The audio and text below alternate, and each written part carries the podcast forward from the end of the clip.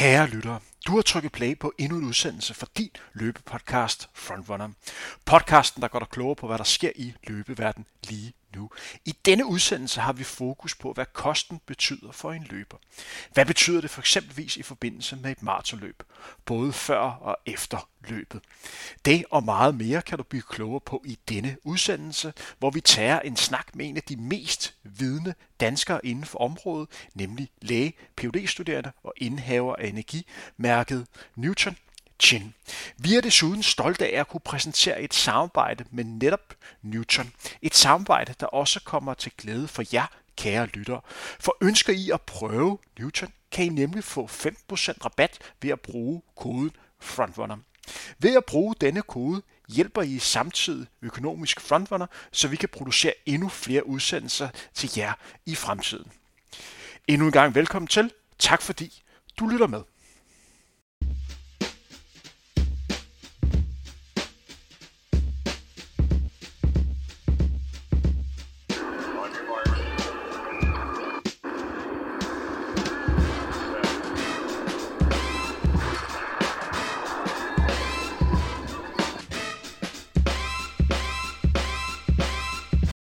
Goddag og velkommen her til endnu en episode af Frontrunner. Mit navn er Henrik Thiem, og det vi skal have fokus på i dag, det er, hvad man skal indtage som maratonløber. Hvor vigtig er ernæring? Og hvem andre end vores egen Chin er manden, der kan svare på, på det spørgsmål. Chin er jo som kendt læge, han er phd studerende eller nærmere, han har lige afleveret sin Ph.D., og så har et energimærket Newton. Velkommen til, Chin. Jo, tak. Hvor vigtig er ernæring i sport generelt? Øh, jamen det er vigtigt, men, men inden jeg starter, så vil jeg sige, at jeg har ikke afleveret min PhD endnu, men det, jeg satser på at aflevere den øh, snarest. Øh, hvornår er sidste frist? Hvornår skal den afleveres ind? Jamen, øh, det, det er jo sådan lidt, at, at man, skal fakt, man har faktisk et helt år efter, at du afslutter din phd ansættelse til at aflevere, i hvert fald i, på Aarhus Universitet, men, men jeg vil stærkt øh, eller regner stærkt med at aflevere den hurtigst muligt, så jeg kan gå på, på sommerferie med god samvittighed. Og hvornår skal den så op og forsvares efterfølgende? Jamen det er oftest omkring tre måneder efter, at man har afleveret. Afhænger lidt af øh, dem, der skal vurdere den, og hvad de synes. Øh, og så skal den selvfølgelig også undersøges for plagiat og så videre. Så, så det er jo en masse processer, der ligesom skal gå i orden først. Og du har jo nævnt tidligere en af de forrige udsendelser, hvad det er, du, du skriver om, men kan du kort lige nævne det igen? Ja, jeg undersøger specifikt lige nu, hvordan en ketogen diæt, altså en diæt, hvor man faktisk skal alt sukkeret væk, påvirker øh, hvad kan man sige, energiomsætning primært i hjertet, men også øh, andre parametre i kroppen, øh, og om det er gavnligt øh, for den syge almindelige person. Når du har det her øh, phd øh, forsvar det er jo sådan noget med, at alle kan komme ind og høre det, er det ikke, hvis man har lyst til det? Jo, det er det. Du er også meget velkommen, hvis du har lyst til at tage hele vejen til Aarhus. Øh, det er offentligt, det hele, så, så det kan man, ja. Jeg har ikke engang bevæget mig ind til sådan en phd forsvar Jeg havde en god kammerat, som læste Ph.D. i statskundskab. Og, øh, ja. og han var faktisk min roommate på, på det her tidspunkt, øh, gode gamle øh, Kasper Hunderup Dahl. Så jeg var inde til hans phd forsvar Jeg må alt tilstå, at øh, sjældent har jeg siddet og overvejet et, en snak, hvor jeg var øh, mere på udebane, fordi jeg må tilstå, at der var mange af de ting, der blev snakket om, der lød ufattelig klogt, uden jeg sådan forstod det sådan helt store. Jeg regner trods alt med, at jeg måske forstår en lille smule mere, øh, hvis jeg vælger at møde op, når du skal forsvare din Ph.D. Men Chin, nu har du brugt tre minutter på at snakke udenom, så skal vi ikke bare gå stille og roligt i gang igen? Hvor vigtig jo. er næring i sport? Jo, øh, jamen det, det betyder jo næsten, eller det betyder jo alt, kan man sige. Øh, vores krop har jo brug for næring til at kunne fungere, øh, og, og den skal simpelthen have de rigtige øh, hvad skal man sige, makronæringsstoffer for at øh, kunne præstere. Øh, sådan for den almene person, øh, som ikke dyrker så meget sport, så går 70-75% af vores, al det energi, vi indtager, jo faktisk bare til at holde vores kroppe varme og, og køre alle processerne. Og så er det så ja, måske omkring 20, 25%, der går til de bevægelser, vi har. Og når man så taler om sport, jamen så vil den her, så vil energiforbruget selvfølgelig stige betragteligt, øh, afhængig af øh, hvem man er og hvor meget man, man træner. Så det skal matches på den ernæring, du så har, øh, eller skal have, øh, når du så dyrker sporten. Så desto mere du træner, desto mere skal du spise. Det, det, det siger sig selv. Øh, du kan ikke have et negativt regnskab, for ellers så vil din krop gå for lidt på et eller andet tidspunkt. Så ja, det, det betyder jo alt, øh, og, og det er jo en ting, som bliver, at der kommer mere og mere fokus på, både på godt og ondt, kan man sige, øh, at, at man ligesom skal have nok øh, ernæring, øh, især når man dyrker sport. For lige at varedegrere dagens udsendelse, som sagt snakker med Chin, som udover at være læge og snart har afleveret en PhD, øh, også har energimærket øh, Newton. Vi skal have fokus på sportsernæring i, i dag, og hvordan Newton adskiller sig for, for andre brands, og så skal vi snakke lidt mere om en decideret case. Om ganske kort tid, så bliver årets Copenhagen Marathon afviklet, og vi skal snakke lidt mere om, øh, om vigtigheden af den rigtige ernæring før og efter løbet, og ikke mindst undervejs. Hvad siger videnskaben, og hvad kan vi fælles blive enige om? Men allerførst skal jeg lige høre, når vi sådan snakker ernæring og maratonløb, kan man løbe øh, 42,2 km uden at indtage noget ernæring undervejs? Det, det kan man godt. Øh, det, det der er faktisk relativt mange, der gør, tror jeg. Øh, men øh, når vi taler om performance, så, øh, så er det ikke så godt at ikke at indtage noget undervejs. Øh, fordi at, at kroppen på et tidspunkt ikke, øh, simpelthen ikke har nok sukker, øh, primært til at køre den intensitet, som du så har planlagt øh, at gøre. Og det er så her, man så rammer muren, som, som de fleste øh, nok har hørt om eller prøvet på egen krop, øh, og det er ikke specielt øh, behageligt. Og øh, det kan du i hvert fald skubbe, hvis ikke undgå ved at øh, indtage nok energi undervejs. Hvad er vigtigst undervejs på, øh, på et maraton? Er det ens øh, for eksempel noget, øh, øh noget energiprodukter? Øh, øh, det kan være nogle geler eller andet, end at, end at få vand. Hvad er vigtigst? Jamen det er jo meget forskelligt fra person til person, men, men du skal have noget med sukker i. Øh, om du foretrækker at få det i en gel eller at få det i en energidrik, øh, det er sådan lidt op til dig selv, og hvad du øh, forhåbentlig har eksperimenteret med, så du ved, hvad din krop kan håndtere. Øh, det er ikke nok bare at drikke vand, fordi så, så vil du øh, ja, gå kold på et eller andet tidspunkt. Og for helt sådan rent øh, fysiologisk, når man vælger øh, at, at løbe maraton, hvad er det, der sker med kroppen undervejs? Jamen, du begynder, du kommer jo den her, hvad kan man sige, kassabolske tilstand, som betyder, at, at du begynder at forbruge ting. Øh, du forbruger både fedt og sukker, øh, alt afhængig af dit niveau og din fart, så, så bruger du nok relativt mere sukker øh, stadigvæk i, i marathon pace. Øh, og når det lager så bliver tømt både i leveren og i musklerne, så når det rammer et, et kritisk niveau, som er forskelligt fra person til person, øh, så vil du så kunne mærke, at nu skal man skifte over til øh, fedtforbrændingen, som du har et meget større lager af øh, energimæssigt set. Øh, men det kører bare langsommere, og så, øh, ja, så vil du bonk. Hvis vi har fokus på selve sportsernæring, hvad er din definition af sportsernæring? Hvad er det, vi snakker om her? Jamen, øh, det er nok lidt en privat øh, eller en personlig ting, at for mig så er sportsernæring ernæring, som man ja, forbinder med sport. Det skal bruges til sport og ikke erstatte rigtig mad.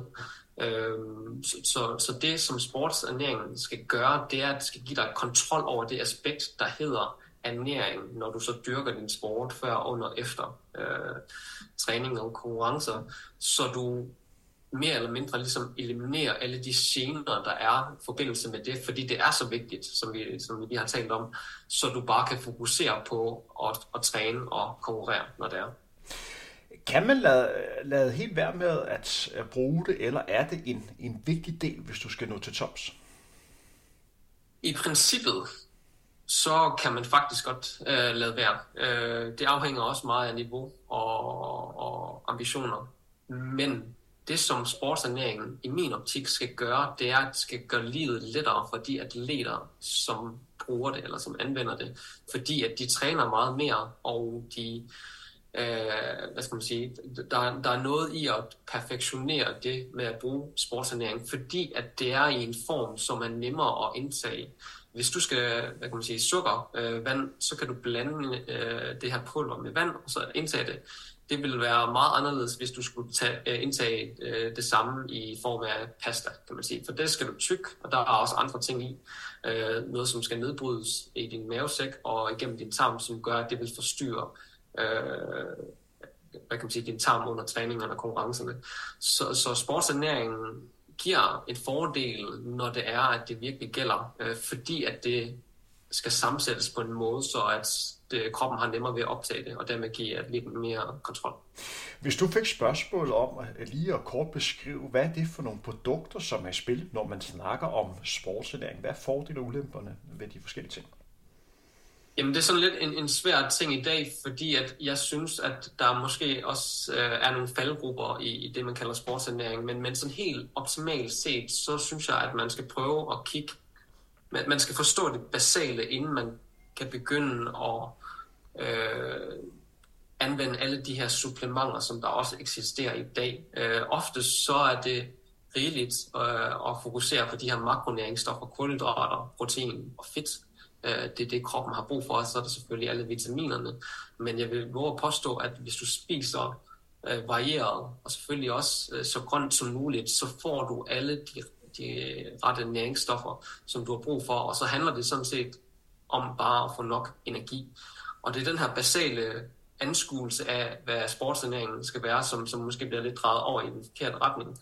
Øhm, fordi at der er en, hvad skal man sige, en, en industri i at markedsføre alle mulige superfoods, som du selv sikkert har hørt om, der, der skal give et eller andet mirakel i forhold til din træning. Øh, men, men, men det rent videnskabsmæssigt øh, er nok mindre dokumenteret, at det fungerer.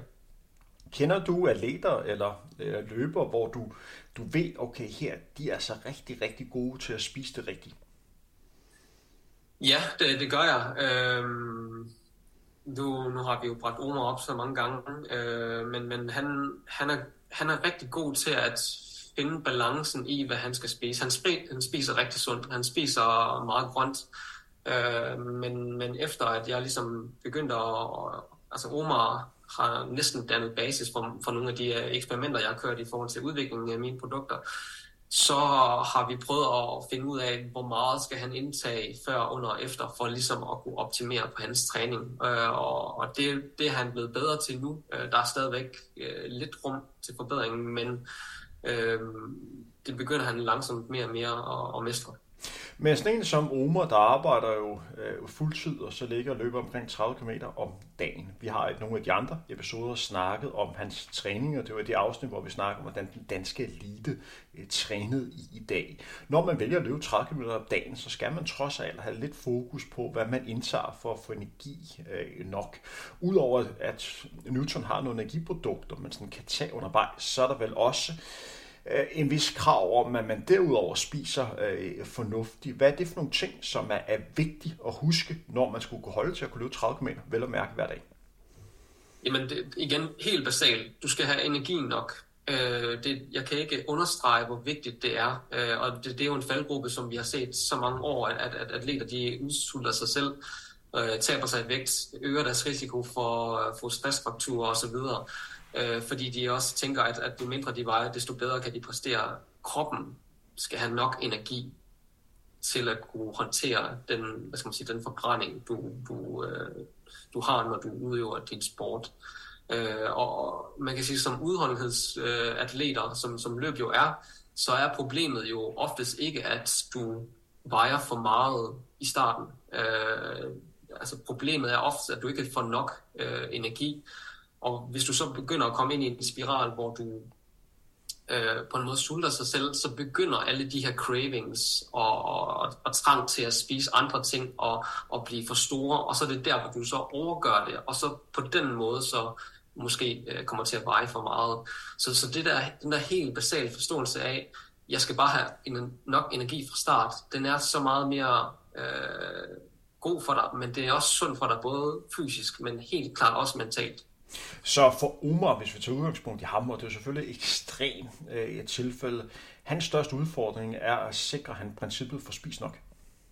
Ja, det vil jeg sige. Øh, han, han styrer det jo sådan set selv, men han, han spiser meget. Øh, det, gør, det gør han, øh, når, når man træner så meget.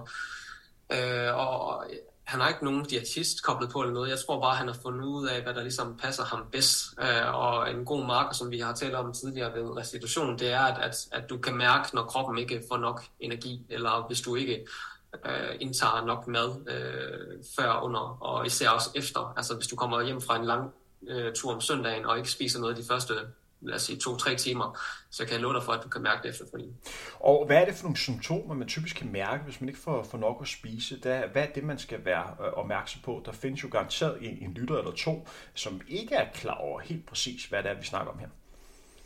Jamen det er jo oftest, at man over længere tid, altså det der med at være i kalorieunderskud, øh, er jo en, en en kæmpe debatteret øh, ting, øh, og det giver måske mening op til konkurrencer, og måske lidt, lidt i kalorieunderskud for så at tabe dig for at komme i en kampvægt, så jeg kunne præstere bedre på selve løbsdagen. Men i de store perioder i, i året, så er det bedre faktisk at, at, at have balanceret det ud, eller måske være lidt øh, på toppen, fordi at kroppen skal nok tilvende sig til det, du spiser alligevel. Øhm, men som typisk symptomer på ikke at spise nok, det er, at du føler dig sulten øh, over længere tid. Øh, og hvis du ikke giver din nok øh, krop energi, jamen så, så vil du føle dig træt, øh, uoplagt, øh, svært ved at koncentrere dig. Øh, og hvis man sådan, ja nu er det jo sådan lidt en, en anden snak, øh, begynder at få et usundt forhold til mad og, så, og ernæring, jamen så er det så der, at man begynder at faktisk fokusere så meget på mad, og så samtidig nægte sig selv den hvad kan man sige, tilfredsstillelse, det er at spise noget. Og hvad betyder det for din sportslige formål? Jamen det, det vil jo bare være en negativ spiral, og så vil du ikke kunne gøre det, du skal. Så det er, det er så usundt, øh, og det, det ved folk også godt. Øh, men, men på en eller anden grund, så har vi det med at tænke, øh, jeg skal spise mindre, for at veje mindre, for så at kunne, kunne præstere. Det, det er ikke en god ting, og det er der heldigvis kommet mere fokus på nu, men, men der dukker jo hele tiden nye sager op omkring det her med, at folk de simpelthen øh, sulter sig selv. Og hvordan har du med den skrøne der, at, at folk tror, at man sådan kan tabe sig i form? Ja, det, øh, ofte så, så vælger man jo at skære de her sukkerrige ting fra faktisk, men det er jo et problem, når, når, når sukker er det primære brændstof, når du bygger højintense øh, træninger og, og konkurrencer. Så, så for det første, så kører du mest på fedtforbrænding, og så kan du ikke køre op i det samme høje gear, øh, og så begynder du at tabe dig vægt, og så tror du, jamen jeg skal tabe mig yderligere vægt for at kunne løbe det samme før, men du har ikke det rigtige brændstof i kroppen, og så ja, det, det går bare nedad. Hvis vi tager udgangspunkt i dit energimærke Newton, som du nu har haft et, et, et par år, hvordan adskiller det sig fra andre brands? Hvad er det, der er vigtigt øh, for dig og for jer at blive kendt for? Jamen, jeg ser lidt Nutron, Nutron som, uh, som sports nutrition reinvented. Uh, den industri, der er i dag i, i sportsernæringsmarkedet, det er, at, at folk uh, skal finde på den nye gimmick for at kunne sælge et produkt. Uh, om det er nogle antioxidanter, eller om det er nogle ekstra vitaminer, probiotika, eller, eller hvad det nu er, det, det ved jeg ikke. Øh, men, men der er ingen af de her ting, der er 100% sikret på, at det har en gavnlig effekt.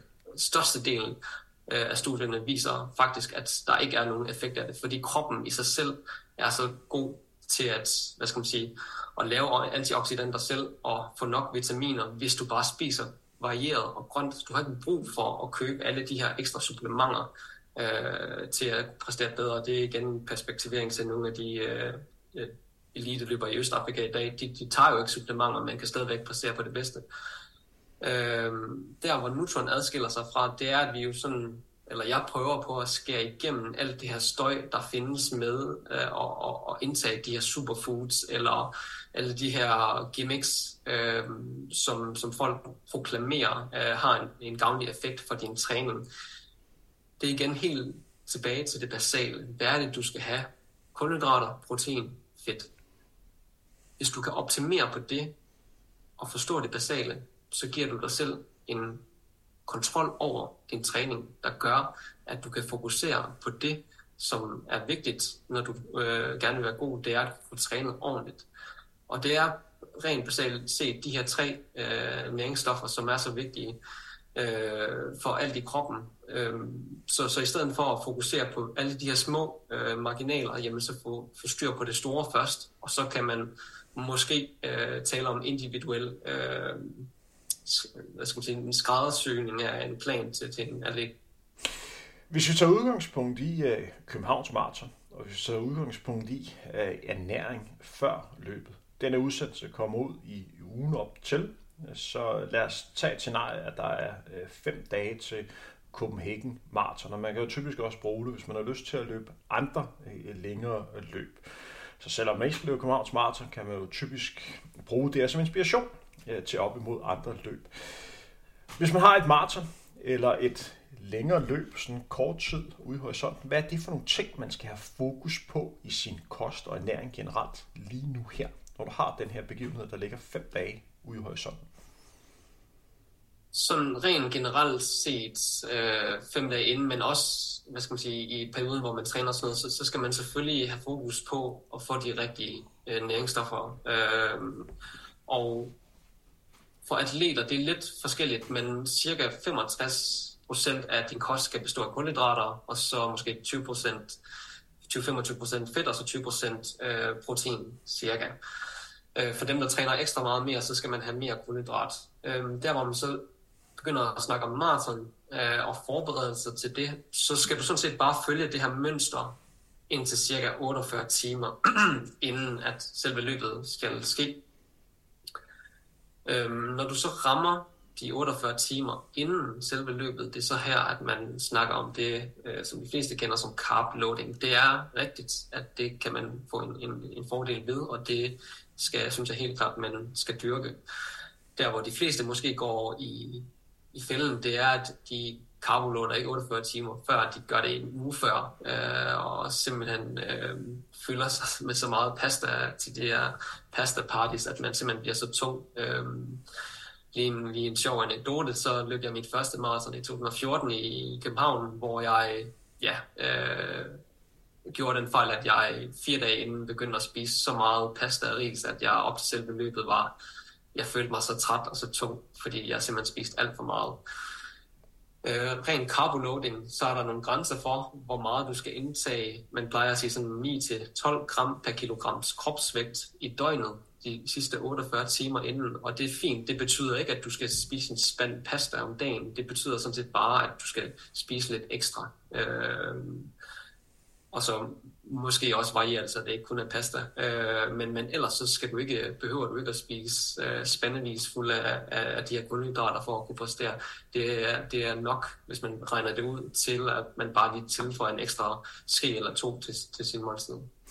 Der findes jo en løber eller to, som desværre øh, i deres kost måske er en lille smule forskrækket af kulhydrater. Og øh, vi to kan jo hurtigt blive enige om, at det måske ikke er så hensigtsmæssigt, når vi snakker om at præstere på de længere øh, distancer.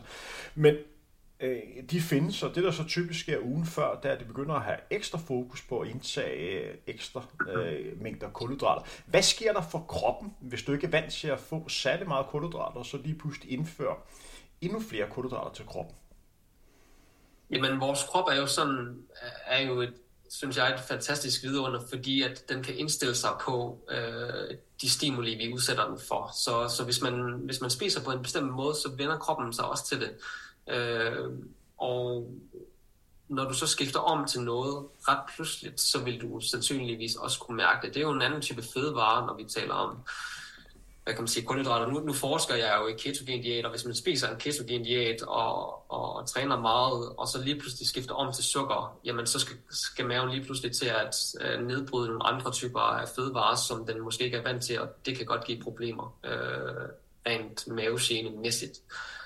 Um, og så er der en helt anden snak med, hvordan skal man spise sådan generelt set, når man taler øh, udholdenhedssport, øh, om man skal træne fedtforbrænding, når man spiser sådan noget, der kan jeg vist godt øh, slå igennem, at du skal spise øh, med, øh, hvor det kost, største del af din kost består af kulhydrater. Så, så det er jo en fare, hvis du skifter om fra, fra at spise meget fedt til kulhydrater lige op til et maraton, fordi så skal kroppen vende sig til det, og så skal du i forvejen også være klar til maraton, og det vil jeg ikke øh, anbefale. Øh, så du skal træne det, som der kræves af dig til at kunne præstere bedst til et maraton. Hvis vi igen tager udgangspunkt i, at der er de her øh, 3-5 dage op til, til maratonløbet. I forhold til de produkter, øh, som man kan købe hos jer, øh, hos øh, Newton, kan man i princippet begynde at tage det her nu her 3-5 dage før, eller er det noget, man gerne skulle have prøvet øh, før, allerede, lad os sige 14 dage før at løbe, eller kan man starte så tæt på, et maratonløb, hvis man øh, vil gerne vil bruge lidt øh, sportsernæring? Jeg synes, at igen, sportsernæring, sportsernæring, det må ikke erstatte rigtig mad. Det, det, det kan jeg ikke understrege øh, tyk nok. Øh, men der, hvor man kan bruge sportsernæring, og der, hvor man skal bruge sportsernæring i min optik, det er, at man skal have kontrol over sine træninger. Så, så især under maraton, hvor man skal indtage noget undervejs, så skal du øh, have trænet det, før at du står på, på, på startstregen. Fordi hvis du ikke har det, så, øh, så er der for mange ukendte faktorer. Og vi, vi, altså, vi er jo sportsfolk, vi kan godt lide at have kontrol over de ting, vi gør. Øhm, så du skal helst have trænet med det nogle uger, inden at du står på startstregen og skal bruge en gel eller en energidrik inden. Øhm, man kan sige, for eksempel øh, igen case med Omar, det er, at han så har trænet med den gel, som vi næsten lige har lanceret, og, og sportsstrækken op til. Øh, og jeg skal faktisk også ud med ham her på, på søndag for og, og, og få testet noget af. Øhm, så, så det er noget, han, han, han træner inden, simpelthen for at vende kroppen øh, eller maven til at kunne håndtere de her øh, produkter. Øh, og så er der også en anden snak omkring kvaliteten af de her produkter, der er ligesom optimeret til at øh, mindske risikoen for mavegener osv. Men det, der sker, når du, øh, når du træner de her ting, øh, det er ikke sådan helt sikkert, men, men nogle af dem, der ligesom forsker i det, det er, at hvis du træner indtag ernæring undervejs, jamen så øh, så vender kroppen sig til at kunne håndtere det stress og, og, og skulle nedbryde og optage næringsstoffer undervejs, når du bevæger din krop for det første. Øh, for det andet, så er der lidt nogen, der, der kigger på, at man overfladen af, af tarmen har sådan nogle hår, der hedder villi, og man faktisk kan forlænge dem ved at udsætte dem for de her ekstremt hårde øh, træningspas, og så samtidig øh, få ernæring. Men, men det, kan man sige, det, det er ikke bevist endnu. Så min, mit råd vil være til folk, at som, som, som mange andre fortæller, at du skal have trænet din ernæring, øh, inden du står og, og skal til at løbe dit maraton. Og jeg vil også sige, at når man står sådan 3-5 dage før et maratonløb, så skal man gerne begynde at overveje at lave det, man kalder en gameplan i forhold til at kunne ramme det sådan perfekte løb, som langt de fleste løber stræber efter. Og i en gameplan, det handler om at sikre, at man træffer de rigtige valg undervejs på et maratonløb, og hvordan man sådan vil strukturere øh, dagen, hvor man sådan skal løbe. Så det handler kort og godt om, hvornår man tænker sig at stå op, hvornår man tænker sig at tage ud til løbet, hvor, hvad skal man på at tøj, hvor meget skal man øh, øh, varme op, hvad for tempo lægger man ud i, hvad skal man indtage energi øh, undervejs, skal man skal man eventuelt spise noget undervejs, så man har fuldstændig styr på, på de dele, så man kan forholde sig til det, som der er allervigtigst på selve løbsdagen, nemlig at komme så hurtigt som muligt fra, fra A til B. Så det er noget, man gerne skal styr på, når man nærmer sig de her 3-5 dage før maratonløbet, at man begynder at arbejde med den her gameplan, så man har styr på, hvad man skal indtage af energi øh, undervejs. Og, og der er jo flere muligheder. Man kan jo øh, købe det, blandt andet øh, via købt det hos jer via Newton. Eller så kan man også kigge på arrangørernes hjemmeside. Der skal stå, hvad der bliver udleveret af øh, energidrik undervejs. Og der vil jeg kraftigt anbefale, at man hvis vælger den løsning, at man måske lige prøver at købe det så kroppen lige får tilvandet sig til den øh, bestemte form for, for sukker, som der bliver stillet op på, på ruten. Og så vil jeg så anbefale, at hvis man kan, så er der altså en fordel lige at have nogle usikkerhedsmomenter, fordi hvis man vælger den løsning at tage det undervejs, der er nogle gange, der hedder, den væskeblanding, de har, kan nogle gange svinge lidt, fordi at der er altså forskel på, om man får en høj eller en lav sukkerkoncentration, og det kommer vi her ja. på øh, lige om lidt. Lad os igen forholde os til den sidste dag op til maratonløbet. Er der nogle ting, man skal være ekstra opmærksom på her?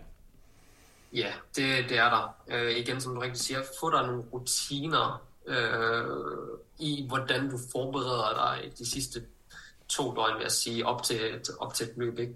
Men det sidste døgn inden, så skal alt bare spille. Øh, du, skal, du skal nok have hentet dit startnummer.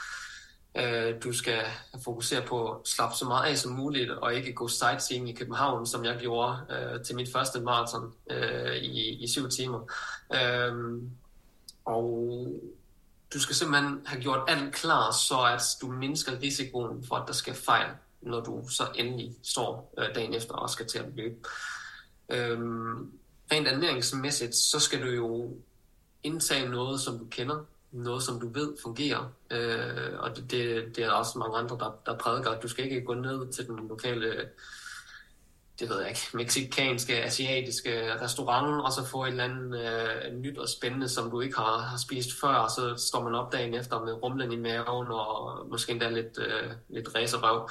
Øh, så, så spis nogle af de fødevarer, som du ved fungerer rigtig godt for dig, og det, det er forskelligt. Øh, rent personligt har jeg rigtig svært ved havregryn faktisk, øh, fordi at jeg er genetiske øh, årsager ikke kommer fra et, et sted, hvor man har spist særlig meget havregryn, men, men ris og brød fungerer rigtig godt for mig. Så det er, at man ligesom finder ud af, hvordan øh, forbereder jeg det bedst, så der er mindst mulige forstyrrelser, når jeg øh, skal til at løbe. Og øh, jeg kan blandt andet sige, at normalt ved de store løb, når vi sådan snakker i eliteløb, der er man jo typisk placeret på de her elitehoteller. Og der er jo fælles måltid, så der kan man jo typisk se, hvad der sådan bliver spist blandt de her bedste løber i, i, i verden. Og øh, det, som jeg har lagt mærke til, det er, at øh, der er løbere, der indtager så store mængder øh, pasta, at man simpelthen ikke troede, det var muligt for en løber at indtage så meget mad. Så der bliver virkelig øh, spist igennem, og typisk, som vi også nævnte i vores forrige, øh, forrige udsendelse omkring øh, østafrikansk øh, dominant, øh, dominans, det er, at øh, de gør ikke mad sværere, end det er. Øh, så, så, så, så det kan for eksempel være pasta med, med kød og sådan noget grøntsager øh, ved, ved siden af. Så det er meget simpel madvarer, der bliver, der bliver valgt der. Øh, så, så det er typisk den måde, som, Øh, hvad kan man sige, som de vælger øh, før øh, løbet, og det er også typisk det, der bliver serveret øh, dagen før ved de, de store maratonløb, fordi arrangørerne godt ved, at det er det, løberne efterspørger. Ja, helt sikkert. Uh, keep it simple. Lad være med at eksperimentere. Uh, få dig en rutine. Uh, der er jo sågar nogen, der, når de så er til grønne, så, så hvis man godt kan lide havbrød, så er der nogen, der har taget noget havbrød med uh, i en pose ikke, og, og kan bruge det. Så, så ja, øh, helt enig. Hvor vigtigt det er det sådan dagen før at fylde sig op med sådan ekstra salte og mineraler? For det er jo også et område, hvor mange er sådan en lille smule usikre. Og, ja. og hvis vi igen tager udgangspunkt i øh, Københavns Marathon, og øh, der har jo været et par år, hvor vi har nærmet os en varmegrad over, øh, over 20 grader, og det er det, man kalder sådan varme forhold, når man snakker maraton, hvor det typisk optimalt løbevejr sådan 11-14 grader. Lige i øjeblikket her, hvor vi optager i, i starten af maj, der ser det ud til, at der er mulighed for, at det kan blive et relativt varmt Københavns Marathon. Hvad er det, man sådan skal være, us, øh, øh, hvad er det, man sådan skal være opmærksom på? Ja, øh, igen lige en sjov ting. Alle de gange, jeg har løbet af København Marathon, så har det altid været over 20 grader af en eller anden øh, sjov grund, øh, og perfekt løb hver dagen før. Snakken omkring salte og andre øh, mineraler, øh, synes jeg er, øh, er måske stukket lidt af øh, for at forstå vigtigheden af det. Øh, igen, når man snakker maraton, med mindre du tror, du kommer til at løbe et maraton på 6 timer, men de fleste de ligger nok omkring 4 timer, vil jeg sige, så, øh, så er det ikke sikkert, at det vil have nogen indvirkning. Øh, jeg tror for de fleste øh, vedkommende, så kan kroppen håndtere noget mere, når vi taler om dehydrering og, og, og tab af, af salte og sådan noget, end vi lige går rundt og tror. Øh, det, det er en snak øh, i sig selv, som, som vi måske kan, kan tage på et andet tids, øh, andet tidspunkt. Men det er klart, øh, de givende råd, det er, at hvis du kan se, at det bliver en varm dag, så er det smart nok at spise lidt ekstra salt øh, i de sidste to dage øh, op til. Men dine nyrer skal nok kunne filtrere øh, det på et eller andet tidspunkt, så du når en eller anden form for steady state. Øhm, Tim, ja. jeg stopper lige her. Hvad vil det sige at, at spise ekstra salt, for at være igen endnu mere konkret?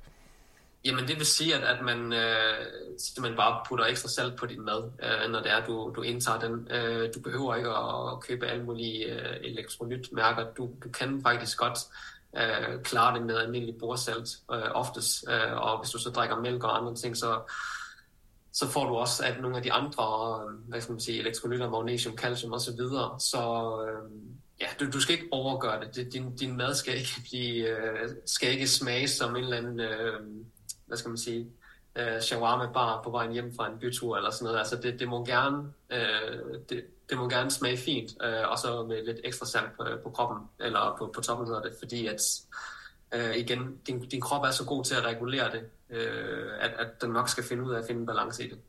Og hvor meget ekstra væske skal man drikke sådan dagen før et, øh, et maratonløb? Ja, det er også en sjov ting faktisk. Øh, mange tror, at de skal fylde kroppen med ekstremt store mængder vand, og så tisser de bare hele tiden. Du skal egentlig bare drikke det, du plejer. Øh, og, og hvis det så er, at du øh, igen kan se, at det bliver varmt, jamen så fyld måske en, en, en halv liter på over et helt døgn øh, op til. Fordi igen, kroppen skal nok regulere det. Der, der hvor folk måske går galt, og nu bliver det måske lidt sådan videnskabeligt, det er, at de, de, de tror, det, at kroppen reagerer på, at det bliver skidt, hvis du enten taber for meget væske eller elektrolytter, eller at de er salte.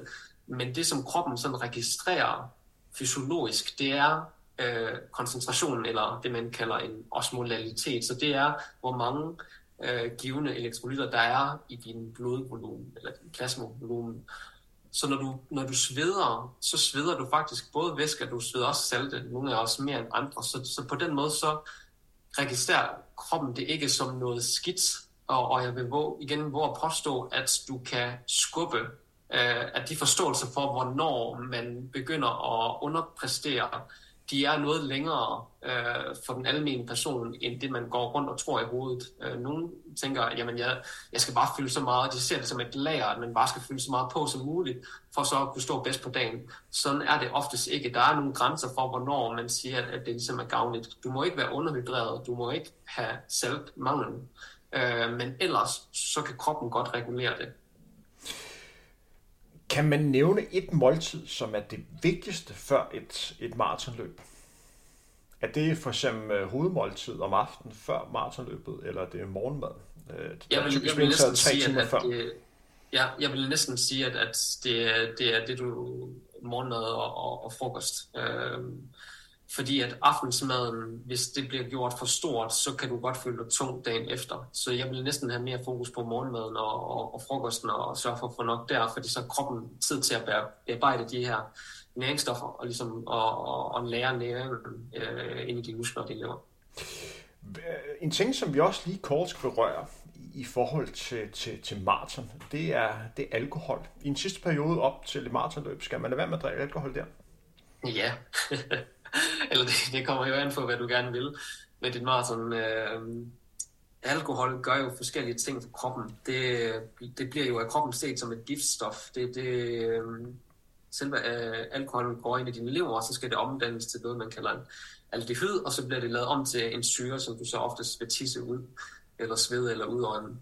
Øhm, så på den måde, så øh, stiller du din lever primært i et, i et i en tilstand, hvor den skal tage sig af noget og rense dit blod for, for det, i stedet for bare at kunne være helt klar til at kunne præstere på selve dagen. Og så er der jo også alle de her negative effekter af at få alkohol øh, ind i kroppen, ikke? Som, som kroppen også skal komme ovenpå igen. Så øh, mit råd, det er at lade være med at drikke alkohol øh, op til et maraton. Også selvom det kun er en genstand? Øh, hvis du gerne vil præstere dit bedste, og du har en, nogle krav, du gerne vil, eller nogle mål, du gerne vil opfylde, så ja. Øh, men, men ellers, så tror jeg, at de fleste, de vil nok ikke kunne mærke den store forskel, hvis de bare skal, skal jeg kan man sige, løbe øh, et, et maraton og, og nyde turen. Øh, men hvis vi taler top, top præstation, så er det ikke særlig smart at drikke alkohol, selv i en genstand op til løbet.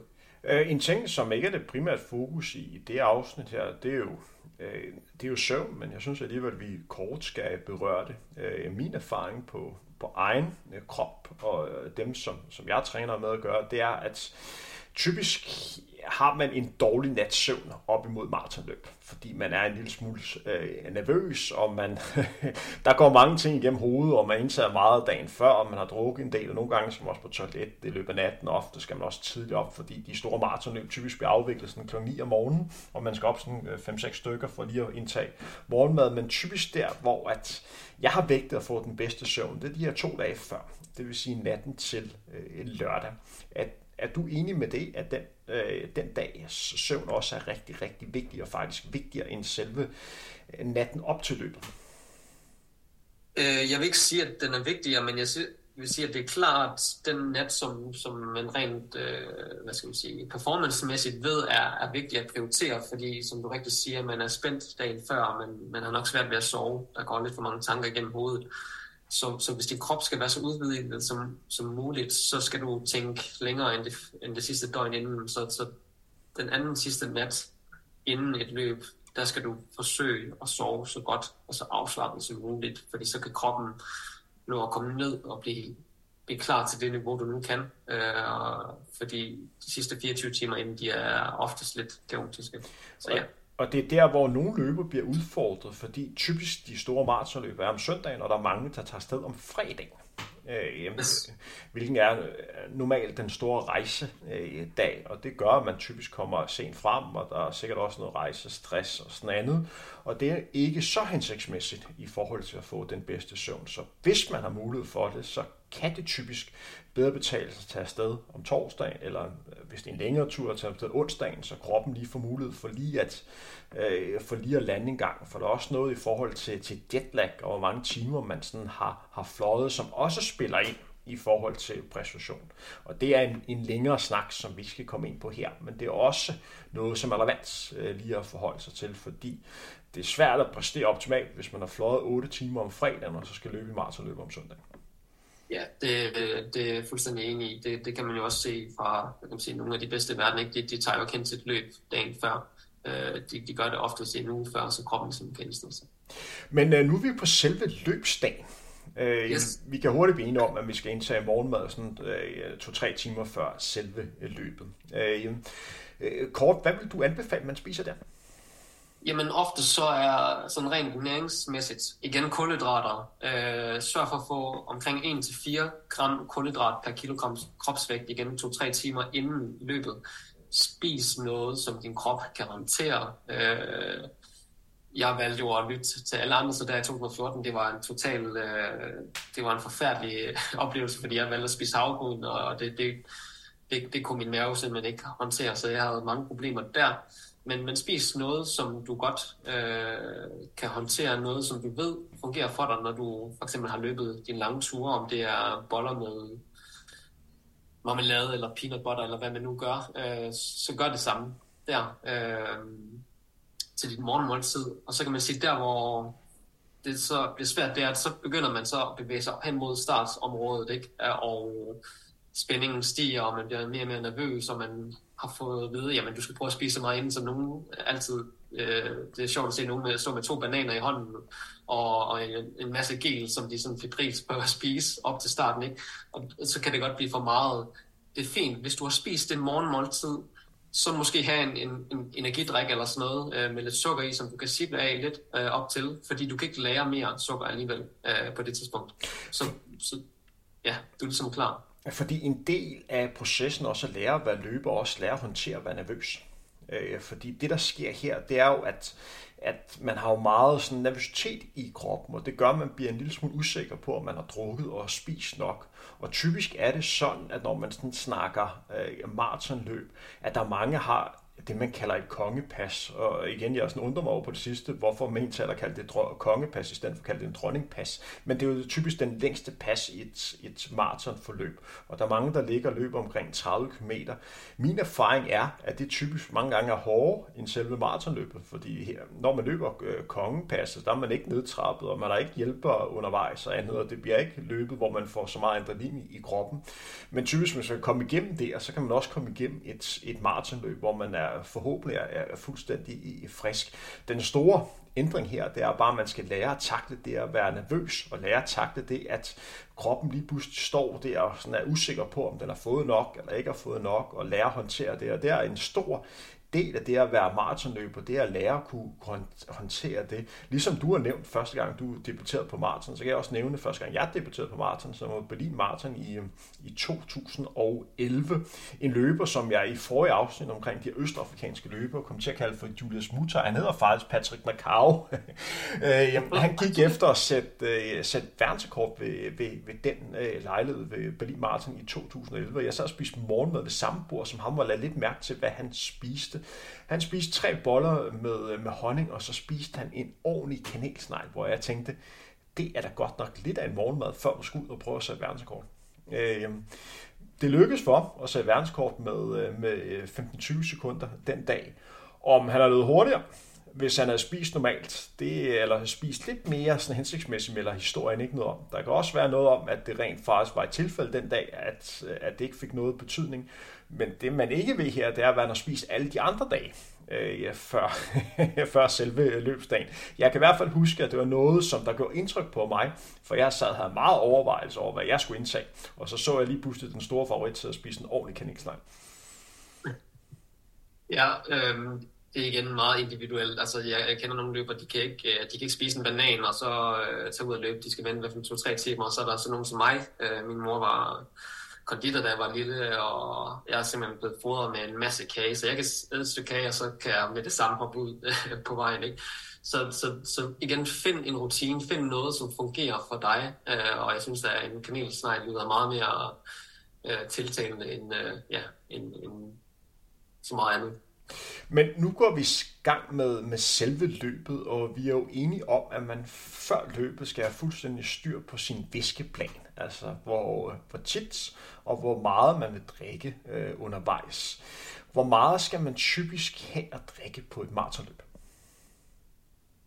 Jamen, det, jeg synes, det er svært at sige, hvor meget man skal have. Jeg vil sige, når der er mulighed for det, så drik. Det, det, det er sådan ret simpelt. Øh, lad være med at undgå det. Din krop oftest kan godt håndtere det, medmindre du har en virkelig sart mave. Hvis du kan gøre det, så skal du drikke. Det, det, det siger sig selv.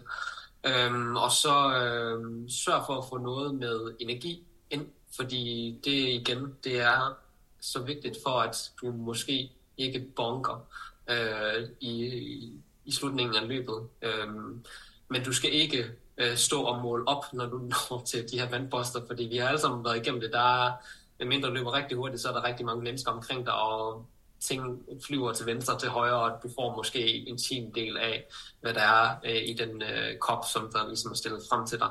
Så, så det, det er svært at sige, hvor meget du skal have, men, men sådan rent fysiologisk, så kan du ikke på et maraton få den samme mængde energi, som du forbrænder, når du så løber det. Øh, så, så, så du vil være i underskud uanset hvad, så prøv at få så meget som muligt. Hvis vi laver tre forskellige øh, scenarier i forhold til vejret, som er vigtige at forholde sig til, når vi snakker om den optimale øh, performance. Hvis vi først snakker om et maratonløb, der bliver afviklet under det, man kalder kolde forhold, det vil sige, at man nærmer sig de her øh, 0 grader, er der noget sådan rent væske- og ernæringsmæssigt, man skal have mere fokus på, hvis det står til at blive et relativt koldt løb? Ja, det er der. Øh, oftest når det er koldt, så vil man faktisk øh, tisse mere. Øh, det, det er sådan en, en ren fysiologisk effekt. Øh, så det skal du være opmærksom på. Så du behøver ikke at drikke så meget, fordi så vil du føle en enorm tissetrang, og det er bare, altså det er rent sagt øh, røvirriterende, når du skal til at løbe øh, 42,2 km. Så, så du kan du kan simpelthen mindske den øh, væskemængde, som du skal have øh, i forhold til, hvis det var en varm dag. Og det giver også nogle andre fordele, at hvis du ikke skal have så meget væske, så kan du fokusere mere på energi. Så øh, på de her ting, eller på de her maraton, så, så kan du godt, øh, hvad skal man sige, få vælge energidrikken, hvis du tager det på ruten hver eneste gang i forhold til, til varmeforhold. Hvis vi tager udgangspunkt i den energidrik, som nok bliver serveret til Københavns Marathon, for det er i hvert fald det, som det plejer, det er sådan noget som, der kan være øh, Powerade eller en High Five, eller andet, der typisk har en sukkerkoncentration på sådan en øh, 8-11 øh, procent. Er det passende, når man løber i, i kolde forhold? Øhm, igen, det er meget individuelt. Jeg synes, det 11% er for meget, når man er løber. Øh, nu arbejder jeg jo med mange forskellige typer atleter, og oftest folk, der cykler, øh, kan, kan snilt til indtage en sukkerdrik med 10%. Løbere, vi er, har tendens til at være lidt mere sart i maven, så sådan 6-8% vil nok være mere hensigtsmæssigt. I den dur med mindre du har trænet det, og virkelig kan se, at du kan indtage meget undervejs. Hvis vi går, går videre, jeg skal nok også komme ind med mine egne erfaringer i forhold til, hvad jeg selv har indtaget af, af, af væske øh, lige om lidt. Men lad os tage udgangspunkt i, at vi rammer øh, et værmemæssigt øh, nogenlunde optimalt øh, løbevær, og det vil typisk være sådan fra 11 til, til 14 grader. Hvad betyder det for ens performance og ens energiindtag, hvis vi rammer de her 11 til 14 grader? Hvorfor er det hensigtsmæssigt? Jamen, det, det er mest hensigtsmæssigt i forhold til øh, kroppens fysiologi, fordi når, når vi er på de temperaturer, så skal kroppen ikke bruge energi på at holde sig varm, især i, hvad skal man sige, indtil start. Og øh, man skal ikke dedikere væske til at svede mere, så, så du vil sim, simpelthen svede mindre. Og hvis du så kan bibeholde den volumen i din krop, jamen så har du mere væske til at transportere det hele rundt med. Øh, så rent fysiologisk, så, så er det derfor, at det er optimalt at have omkring sådan 12 øh, grader til, til et maratonløb. Ernæringsmæssigt igen, der, der er ikke så meget forskel i forhold til de kolde temperaturer. Der vil jeg fokusere på, hvis man kan, få energi undervejs hver gang, hvis din krop kan håndtere det. Også fordi, at der er en der er simpelthen en effekt i det der med at få noget sukkervand på i hvert fald 6% ind i munden. Det trigger nogle ting i hjernen. Det er den her mundskylleeffekt, som, som nogen måske kender til. Hvis du, hvis du er i stand til at få noget sukkervand ind i munden og holde det i hvert fald 10 sekunder, så vil der ske noget for din følelse af, hvor hårdt det er, når du så skal løbe. Og det, vil, og det er dokumenteret, at det er en videnskabelig effekt, at det booster din performance som 2-3% over øh, en times øh, træning, kan man sige. Og det samme vil så også ske i et maratonløb. Så, så, så rent performance-mæssigt, så vil jeg drikke øh, energi ved hver eneste stop. Øh, og når man så når de senere depoter, 30, 35, 40 km, og man sådan øh, måske har fået lidt rumlen i maven ved, ved den ved 30 km, så vil jeg sådan set bare tage drikken, få den ind i munden, skylle ordentligt igennem, og så spytte det ud. Fordi så vil du stadigvæk trigger de samme ting i dit nervesystem, der gør, at du faktisk øh, booster din performance, og måske ikke føler, at det er lige så hårdt. Det, det er en reel effekt, og så drik vand ved siden af. Jeg kan lige nævne, at øh, da jeg konkurrerede på, på maratondistancen, jeg fandt ud af, at jeg skulle ned og have en relativt lav sukkerkoncentration. Så jeg skulle ned og have sådan 3-4 procent, før at min mave rent faktisk kunne, kunne optage det og være med. Ellers så fik jeg simpelthen problemer med, øh, med maven, så det gjorde, at jeg skulle have en meget, meget tynd blanding, øh, som jeg øh, drak undervejs. Og det gjorde også, fordi det ikke er særlig meget sukker, at jeg skulle øh, dagene op til maratonløbet havde jeg ekstra fokus på at, at få, få nok indenbords, øh, så jeg kunne øh, kæmpe og klare mig igennem de her 42 km. Og jeg kan blandt komme med et eksempel for, da jeg selv øh, løb Københavns Marathon tilbage i, i 2013. Øh, det var et løb, hvor at øh, det var relativt fornuftigt løbevejr til at starte med. Der lå vi omkring de her 11-14 grader, men så efter 10 km begyndte det at regne, og det regnede faktisk resten af, af, af løbet. Løbet forholdt sig sådan, at jeg havde min træningsmarker øh, Lars Budolfsen øh, til at hjælpe mig med at holde et tempo de første 25 km, så derefter så skulle jeg så øh, prøve at øge tempoet og prøve at se, hvor hurtigt jeg sådan kunne komme i mål. På det her tidspunkt, da, da Lars stoppede, der lå jeg nummer 4 i øh, løbet, og jeg havde øh, tre marokkanske løbere, der var sådan øh, 3-4 minutter foran mig. Derefter får jeg langsomt øh, hentet ind på dem, og jeg får den ene og begynder at komme tæt på de, de to øh, sidste. Øh, men i forhold til, til væske, øh, så havde jeg en væskeplan, der gjorde, at jeg skulle have en øh, bestemt væske hver, hver 5. km, som var altså en sukkerkoncentration på sådan 3-4 procent. Efter øh, 30, der øh, skulle jeg også indtage en gel, og jeg skulle også have en væske på, hvor der var bare ren vand. Det, der så skete, det var, at men som eliteløber, der afleverer man sin væske før løbet, og så får man en dunk, der står hver, øh, hver 5 km, hvor man sådan kan, kan, kan tage og så drikke det, mens man sådan løber. Efter 35, der skulle jeg have øh, noget, noget vand og, øh, og en, øh, hvad kan man sige, en gel med en lille smule koffein i. Men de har byttet om på min drikkedunk ved 35 og 40. Ved 40 km skulle jeg rent have, have vand. Øh, så ved 35 får jeg vand, øh, i stedet for at få den her, øh, den her gel med, med koffein. Og det gør så, at jeg relativt hurtigt kan mærke på kroppen, at jeg mangler energi. Så efter 7.38, så begynder jeg at lige pludselig at kunne mærke, at kroppen begynder at blive, blive drænet. Jeg simpelthen kunne mærke, at jeg begynder at, at, at få det dårligt og blive, blive svimmel. Så efter 40 km, så står så min, øh, min drikkedunk der, og det, det første jeg gør, det er så skynde mig at tage den, den gel. Men jeg er kommet så langt ud rent systemmæssigt, at jeg simpelthen ikke kan optage øh, den her gel her. Så resten af løbet kan jeg bare mærke, at jeg sådan har kvalme, og jeg har, har, det, har det dårligt, fordi jeg simpelthen ikke kan, kan optage det her sukker, som jeg får indenbords. Øh, så, så jeg kommer ind over øh, målet, men har det ikke særlig godt, fordi den her gel har ikke været stand til at kunne, kunne optage. Og, og det var ærgerligt, at der skal så lidt til, øh, ja, til at, at man sådan ryger lidt forkert retning. Men sådan er maraton. Det er en forkert beslutning, og en tilfældighed gør, at løbet ikke går i den retning, som man havde håbet på. Men Chen, lad os gå, gå lidt videre, så forholde sig til, hvad man skal være opmærksom på, hvis man øh, løber og indtager energi i det, man kalder ekstreme forhold. Og nu værmer vi altså et maraton, hvor det er omkring 20 grader eller derover. Hvad skal man sådan forholde sig til der? Jamen, det er så her ved, ved, ved de her forhold, at man også inden maraton skal være opmærksom på og, og måske låne lidt ekstra salt og vand. Øh, så, så det er fint der at gå og sippe en, en, en drikkedunk med, med, øh, med salt og, og sukker i. Så under selve maraton, så må man jo gøre op med sig selv, øh, hvor meget man ligesom ved, øh, at ens mave kan håndtere. Fordi Øh, og det, det er også en anden diskussion med, om man skal mindske indtaget af energi, øh, bare fordi det er varmt. Jeg vil nok argumentere mere for, at når det er varmt, så sveder du mere, så har du mindre volumen i kroppen. Og når du løber, så vil kroppen prioritere at få blodet hen til dine muskler, og selvfølgelig til hjertet og, og andre organer, og måske lidt mindre til tarmen, især i de senere stadier i løbet, som du rigtig fortæller nu, at at det der, den uro, du, du mærkede i din mave ved 40 km, den vil nok komme tidligere i et varmt løb, øh, fordi du simpelthen har mistet så meget væske i kroppen.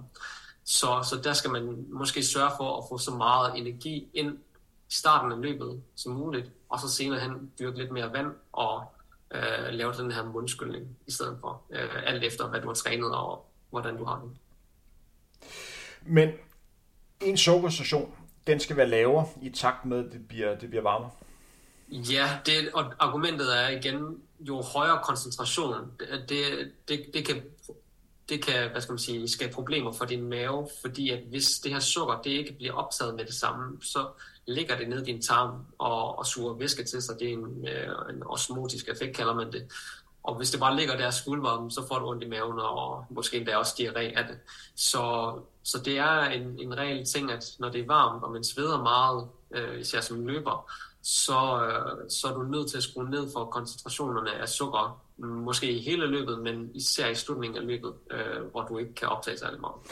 Den største ubekendt, som typisk er, når vi snakker performance, øh, for eksempel på, på maratonløb, det er noget, som man faktisk var uheldig af at have haft et par år i forbindelse med øh, Comic Marathon, og det er høj luftfugtighed, som endnu er en ting, som er en meget dårlig kombi, når vi snakker maraton og performance. Hvad betyder det for ens energiindtag, hvis luftfugtigheden er høj? Jamen, jeg, jeg vil sige mere i forhold til, at du, du, du får det varmere, fordi når fugtigheden er høj, så kan du ikke rigtig svede på samme måde, øh, og så vil din krop øh, øh, andet lige øh, have det varmere, og så vil den også begynde at sjunde mere blod, kan man sige, øh, til dine fingre, til dine fødder og dit hoved osv., for at ligesom, prøve at komme af med varmen, og så igen så, så bliver du nødt til at, at, at skrue ned øh, for koncentrationerne, fordi der ikke går øh, specielt meget øh, blod til tarmen. Men vi er enige om, at både høj varme og høj luftfugtighed for langt de fleste øh, løbers tilfælde er ensbetydende med, at man performer ikke på 100%. Ja, øh, men performer i hvert fald ikke lige så godt, som hvis øh, temperaturen var, var lavere, og der ikke var så høj øh, luftfugtighed. Så hvis man går ind til et løb, som er varmt og meget øh, med høj luftfugtighed, så skal man nok indstille sig på, at de, hvad skal man sige, de tider, man havde sigtet efter, eller de tider, man har præsteret til træningen, nok skal, skal rettes lidt i forhold til, hvad ens sluttid skal være. Og selve nutrition er jo en del, som hvad kan man sige, virkelig har været inde for en stor udvikling, øh, især efter øh, Nike's Breaking 2, hvor man så øh, Kipchoge, da han prøvede at komme under to timer, havde ekstremt meget fokus på at bruge tid på at optage ernæring undervejs. Han fik væske ved den lejlighed hver, hver tredje kilometer, og det var nyt i forhold til maratonløber, fordi typisk var det hver 5. kilometer, og man kunne se, at han brugte op imod en halv kilometer til at, at drikke væsken for den her drikkedunk øh, undervejs i, i selve løbet. Og efter det, så er der altså noget, der er dannet skole øh, til mange andre løbere, øh, at man simpelthen investerer mere tid i at kunne, kunne drikke væske undervejs, fordi det er en vigtig del at, at performe ordentligt på maraton, og så kunne mestre den her væskedel. Og det er virkelig nogle kaotiske scener, når man kommer hen til de her væskedepoter og, og få øh, først og fremmest få fat i væsken, og så derefter placere sig feltet igen og, og bruge nok tid til at kunne få, få væsken ind, fordi det kan typisk være det, der, der afgør eliteløbet, om man er i stand til at kunne, kunne drikke ordentligt og passe på sig selv øh, undervejs. Og det blander også noget, man ser på halvmarathon, at man også begyndt nu at drikke der øh, undervejs. Og, og tidligere var det sådan, når vi bare går 5-6 år tilbage, der drak man ikke rigtig væske undervejs på halvmarathon. Det gør man, øh, det gør man i dag. Ja, og, og det, det, det er måske en god opsummering på hele vores snak i den her podcast, at ernæring er bare så vigtigt, og, og der kommer mere forskning og mere viden omkring, hvad det er, ernæring kan gøre for at optimere performance. Det, det der med at, at, at sulte kroppen, eller det der med ikke at indtage noget, det er bare ikke lige så godt, som hvis du får ernæring undervejs. Og så er der en masse folk, der kan sige erfaringer og anekdoter osv. Det er det, forskningen peger på, at du skal gøre, hvis du virkelig skal præstere. Ikke bare under maraton, men også under dine træninger, fordi så kan du blive ved med at træne. Du kan komme i bedre form, og så kan du også præstere bedre og lære, hvordan du skal øh, ernære dig selv under et maraton. Så opsummering for, for dagens øh, afsnit, der altså handlede om, hvor vigtig ernæring er i sport. Kort opsummering, det er, at ernæring er vigtig, og man i høj grad skal bruge det sin træning, fordi det er ens betydende med, at man præsterer bedre, både på kort og på lang sigt. Ja, øh, og, og om, om du så vælger at, at spise almindelige ting, eller vælger at bruge sportsernæringen med de fordele, der er, så, der er ved det, det er jo sådan lidt op til dig selv, øh, men når vi snakker elite, så, så bliver man nødt til at gå ned i de, få styr på det her basale, og så bruge de her øh, sportsernæringsprodukter til at give dig større kontrol, så du ved, så du ligesom når du står med, lad os sige et Nutron-produkt, ved at du kan stole på, at det præsterer, når det er, at det gælder, så at du om morgenen begynder at sippe af den her drik, og så undervejs, for eksempel i Omars tilfælde, skal have øh, den her dunk med, med, med Nutron i hver femte kilometer, øh, ligesom ved, okay, jeg får ikke ondt i maven, jeg, jeg har fornemmelsen af, at, at jeg har nok energi, og, og smagen ikke er kvalmende ved siden af, ikke? At, at det ligesom kører på den måde, så du får en rutine, fordi det er det, der gør, at du lettere kan slappe af i hovedet og bare fokusere på at løbe. Fordi det handler vel også om at kunne, kunne stole øh, på, at det, man indtager, er det rigtige. Fordi det er godt nok ærgerligt at få ødelagt ens løb, fordi at maven, øh, hvad kan man sige, går i stykker. Øh, og vi kender begge to rigtig mange løbere, også løbere på højt plan, øh, som burde være øh, yderst kompetente, der har fået deres løb øh, ødelagt på grund af dårlig mave. Ja, helt sikkert. Altså, så, så, så det er bare en, en, et fokus, som er blevet endnu vigtigere nu her øh, omkring ernæring. Og, og at du står med et produkt, som du kan stole på, øh, det er også bare så vigtigt, især når vi taler eliteløb. Jen, øh, vi nærmer os afslutningen på, på denne episode. Er der ting, som du synes, vi mangler at komme ind på? Øh, nej, jeg synes egentlig, vi har rundet de fleste ting øh, ret grundigt.